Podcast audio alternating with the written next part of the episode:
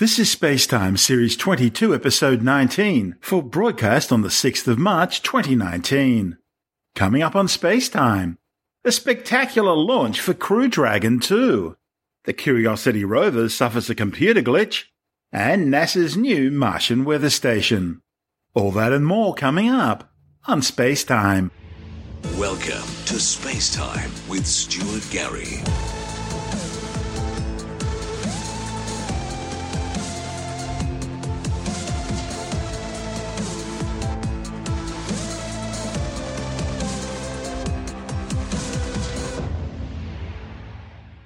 NASA and SpaceX have successfully launched the Crew Dragon 2 capsule on its historic first demonstration flight to the International Space Station.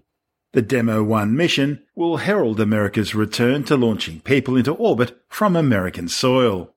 That's something which hasn't happened since the mothballing of the Space Shuttle fleet in July 2011 with the return to Earth of Atlantis on STS 135. The mission blasted off aboard a Falcon 9 rocket from Space Launch Complex 39A at the Kennedy Space Center at the Cape Canaveral Air Force Station in Florida. That's the same launch pad which sent Apollo 11 to the moon 50 years ago and which also launched the last ever Space Shuttle mission almost eight years ago. Stage one, pressing for flight. 10, 9, 8, 7, 6, 5, 4, 3, 2, 1, 0. Ignition, liftoff. Vehicle is pitching downrange. Stage one throttle nominal. Stage one throttle bucket. Power and telemetry nominal. The Falcon 9 rocket as it ascends through the atmosphere carrying the SpaceX Dragon 2 capsule to Vehicle orbit. is super. The vehicle just passed through max Q, which is the point of maximum aerodynamic pressure on the vehicle. As you can hear in the background, the excitement at SpaceX headquarters is unbelievable here. Stage one throttle Vehicle is passing through max Q. You heard that call out from Max Q on the nets. Uh, the Falcon 9 actually throttles down its nine Merlin engines to reduce aerodynamic loads on the vehicle. Uh, it is now throttling those engines back up. Coming up at T plus 2 minutes and 35 seconds is going to be And three events in quick succession. The first one is going to be the main engine cutoff, or MECO. That's when the 9 Merlin 1D engine will cut off shortly before a stage separation at 2 minutes and 38 seconds.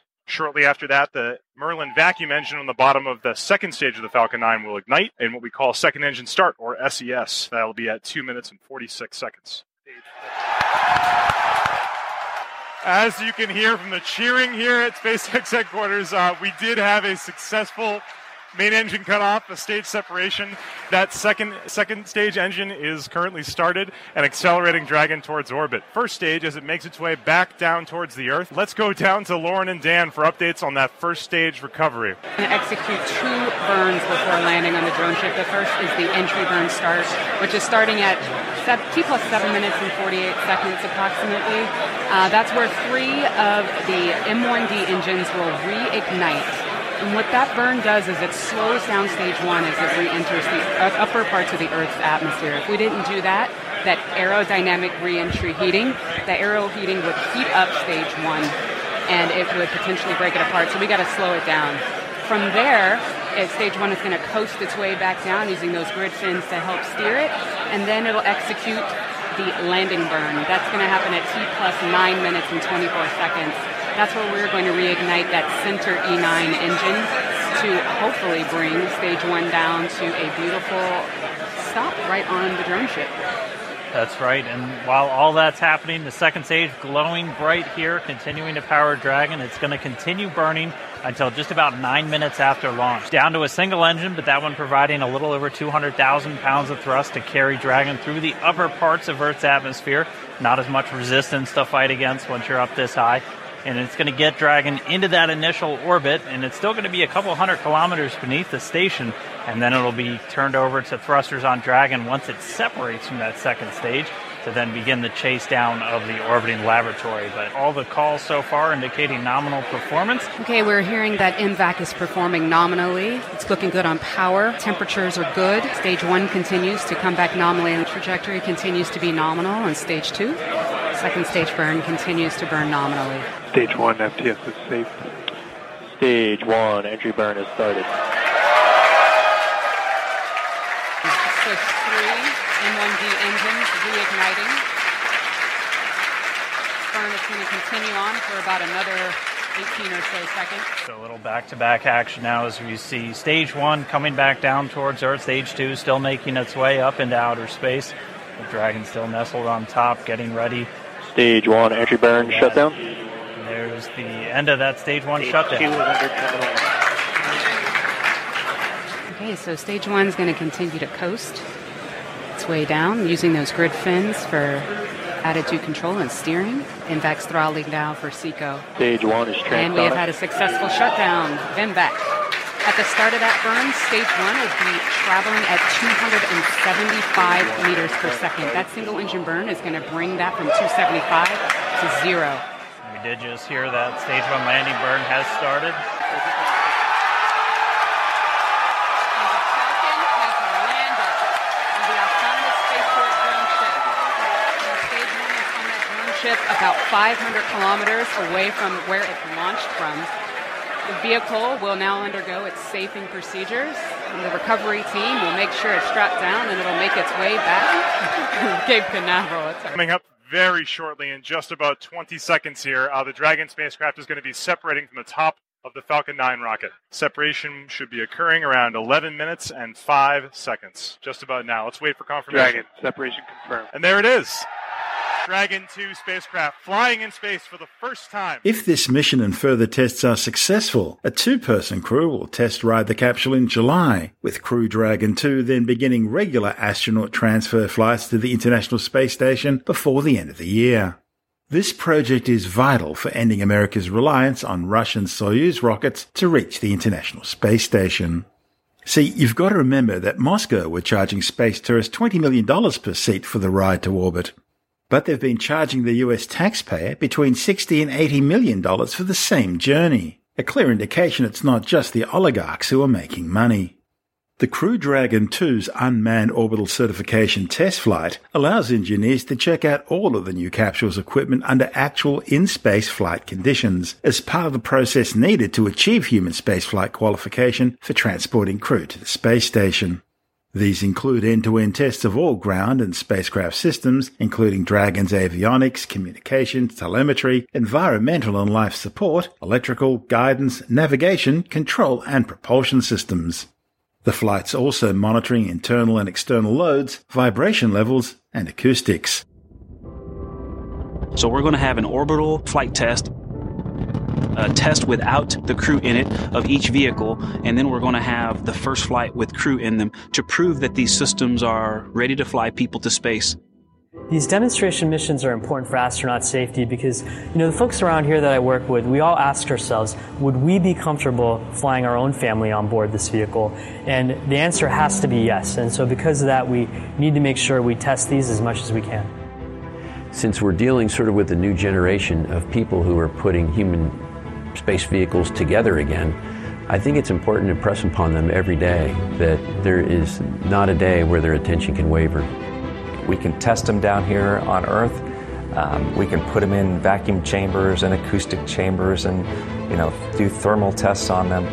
But there's nothing like going up and putting them in the real environment. That will give us a lot of insight on the vehicle performance, the functional systems, uh, even the abort system will be active on that vehicle.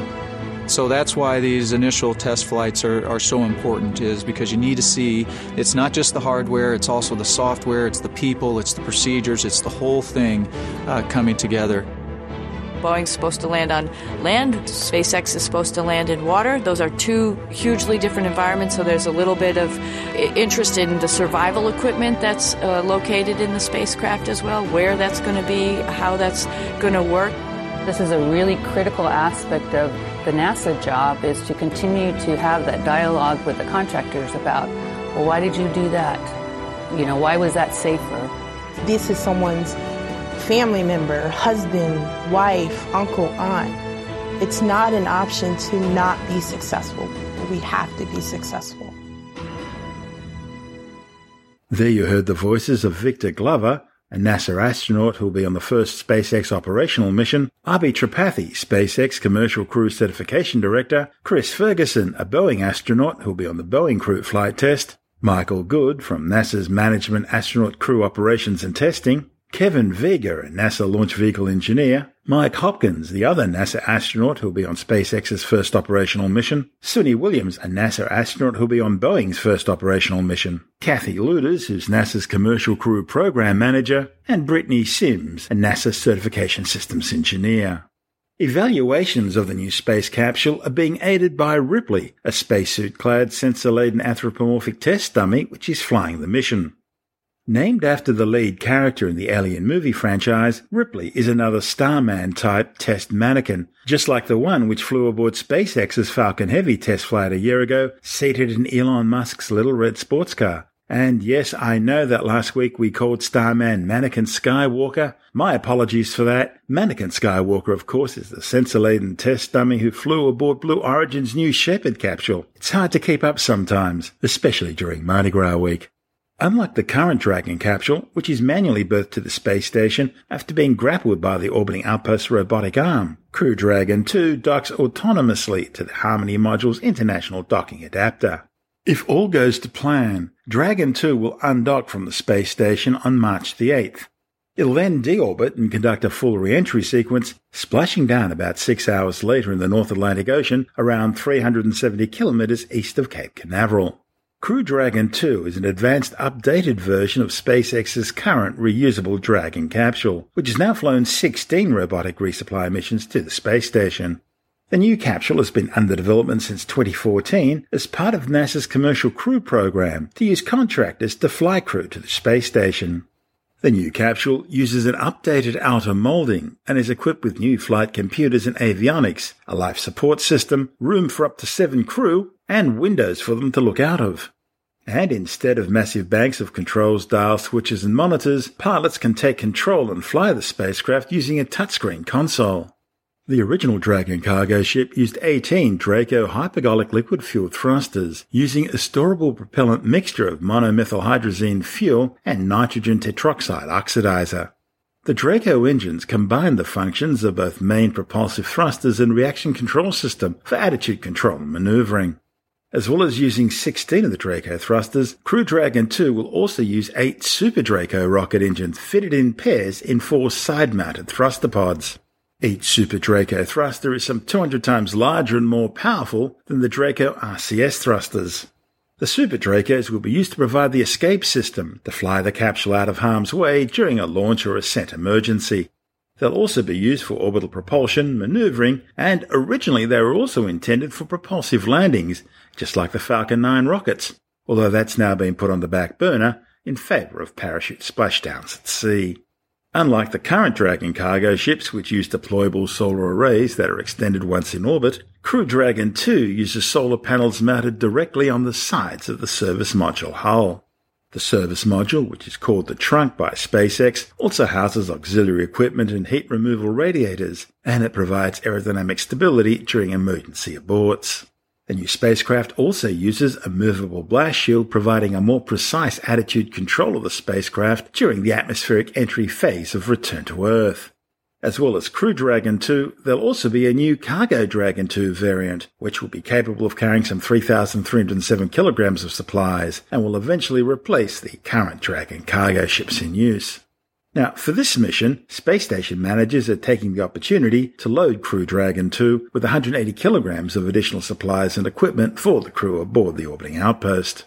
Although Crew Dragon 2 is designed to be reusable, just like the existing Dragon capsule and Falcon 9 launch vehicle, NASA's current SpaceX commercial crew contract calls for the company to only use new capsules and rockets on each astronaut transfer flight. By comparison, Boeing's current NASA commercial crew contract will allow for the reuse of its new crew transfer vehicle, the CST-100 Starliner, which will return to Earth Soyuz style, coming down on dry land. Starliner is slated to conduct an abort test in May and could undertake its first manned spaceflight in August. You're listening to Space Time. I'm Stuart Gary.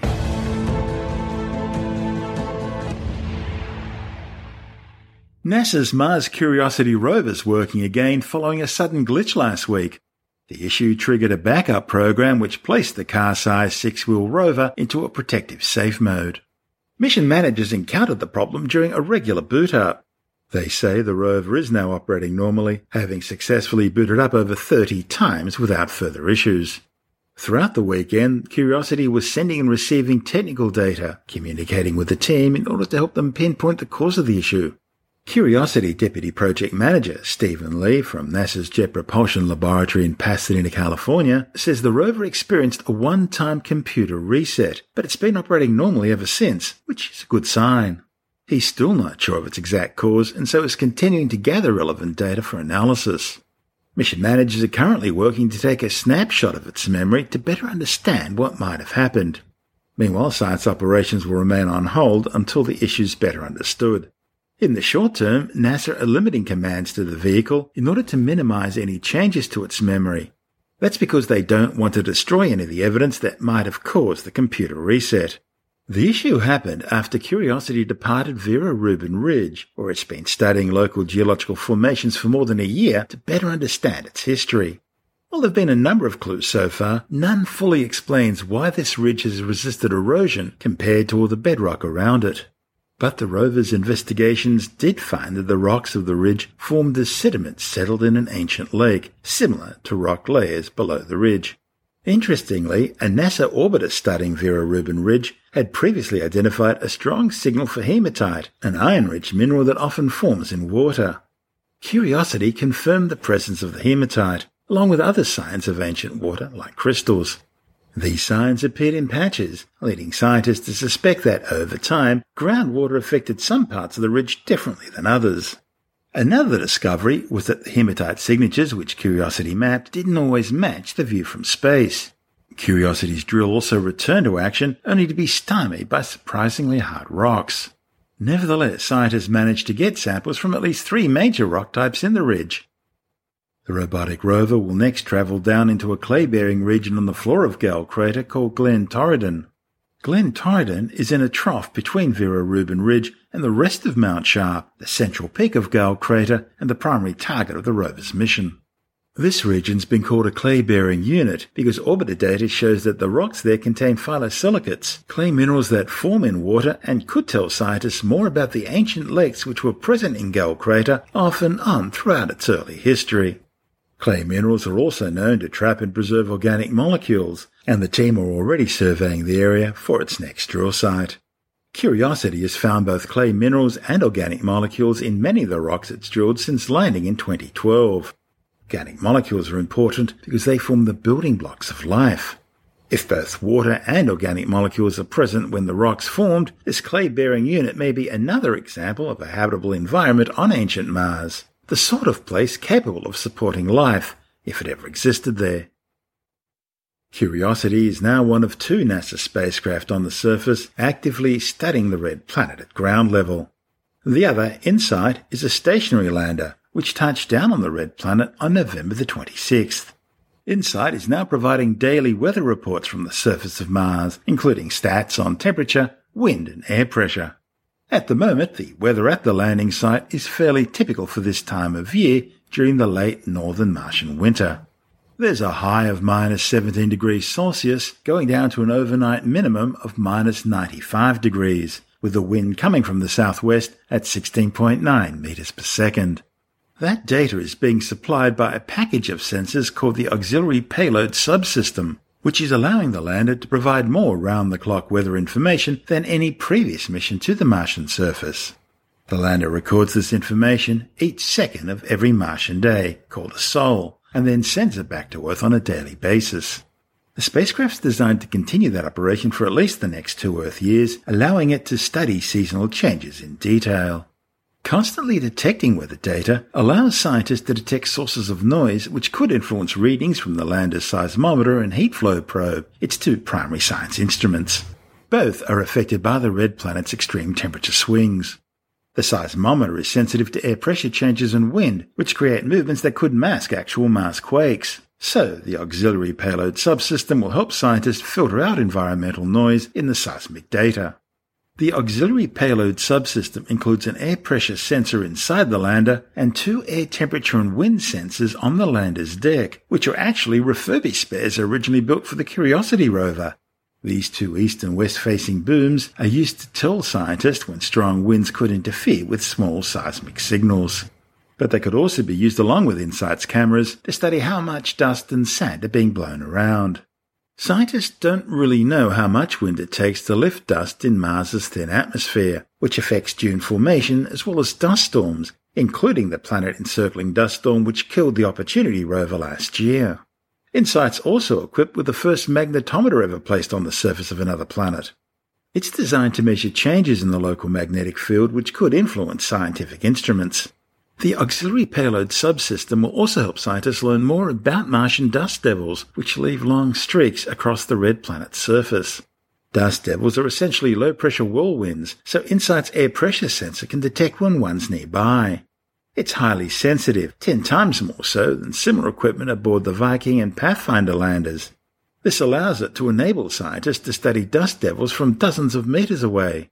And the early data is already showing scientists that there are a lot of dust storms swirling around InSight's landing site. Meanwhile, InSight has now successfully placed its second instrument on the Martian surface. New images have confirmed that the heat flow and physical properties package was deployed about a meter from InSight's seismometer, which the lander recently covered with a protective shield. This new science package measures heat moving through the Martian subsurface, thereby helping scientists trying to figure out how much energy it takes to build a rocky world. Equipped with a self-hammering spike called the mole, the instrument will burrow up to 5 meters below the surface, deeper than any other mission of the Red Planet has ever gone. By comparison, NASA's Viking 1 lander could only scoop about 22 centimeters down, and the Phoenix lander, upon which InSight's actually based, scooped down just 18 centimeters. As for the mole itself, well, it's a real feat of engineering, weighing less than a pair of shoes and using less power than a Wi-Fi router, but with the ability to dig down 5 meters below the surface of another planet. A tether connects the instrument support structure to the lander, while a cable attached to the top of the mole is studded with heat sensors to measure the temperature of the Martian subsurface. Heat sensors in the mole itself measure the soil's thermal conductivity, that is, how easily heat moves through the subsurface. And that's why scientists need to get it below ground. Temperature changes on the surface, both from the seasons and the simple day-night cycle. And all that adds unwanted noise to the data. The mole will stop every 50 centimeters and take a thermal conductivity measurement in the soil. Because hammering creates friction and releases heat, the mole will first be allowed to cool down for two days. It'll then be heated up by about 10 degrees Celsius over 24 hours. Temperature sensors within the mole measure how rapidly this happens, which then tells scientists the conductivity of the soil. However, if the mole encounters a large rock before reaching a depth of at least 3 meters, scientists will need a full Martian year, that's two Earth years, to filter out all the noise in their data. That's one of the reasons why mission managers carefully selected a landing site with few rocks, and why they spent weeks choosing exactly the right place to install the instrument. I'm Stuart Gary. You're listening to Space Time.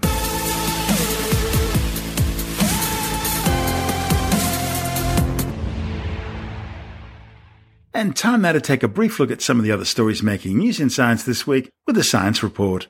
Britain's Weather Bureau, the Met Office, says average global surface temperatures are set to reach around a degree above pre-industrial levels within the next five years.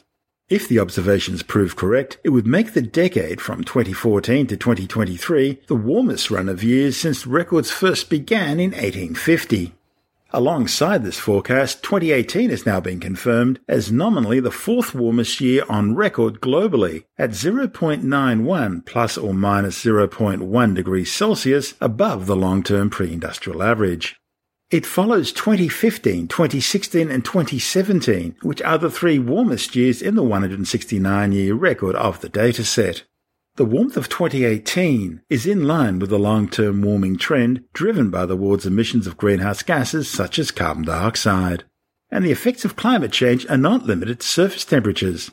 Warming of the climate system is being seen across a range of climatic indicators, which are building up a picture of global changes occurring across the land, the atmosphere, oceans, and ice. A new study has found that nicotine may harm embryos even if you're not the one smoking it. The findings, published in the journal Stem Cell Reports, found exposing embryoid bodies to a growth fluid dosed with nicotine for three weeks killed off cells, caused growth defects, increased levels of damaging molecules, interfered with communications between cells, and with normal cell functioning. Embryoid bodies are simulated embryos composed of groups of stem cells that give rise to brain, heart, liver, blood vessels, muscles, and other organs. The findings suggest that nicotine itself is damaging to embryos, even without the toxins associated with burning tobacco, and it's harmful at every stage of development, even before the embryos adhere to the uterus wall.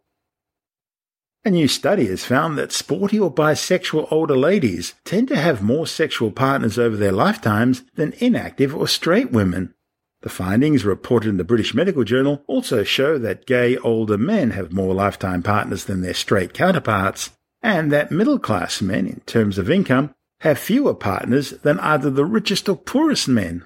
Researchers used data on 3,054 men and 3,867 women aged 50 and above to explore the factors associated with the numbers of sexual partners that older people have. Well, it seems to be fairly obvious, but people who release balloons into the air either to celebrate events or mark someone's death are actually causing huge amounts of death and destruction by killing tons of animals who eat the balloons thinking it's food. A new study by the CSIRO and published in the journal Science Reports has found that balloons are the highest risk plastic debris item found in seabirds, and some 32 times more likely to kill than simply ingesting hard plastics. Researchers looked at the cause of death of 1,733 seabirds from 51 species, finding that one in three of the birds had ingested marine debris. A new study has found that people who believe in conspiracy theories, such as the idea that Princess Diana was murdered by the British establishment, or that the moon landings were a hoax, or that the earth is flat, are also more likely to accept or engage in everyday criminal activity.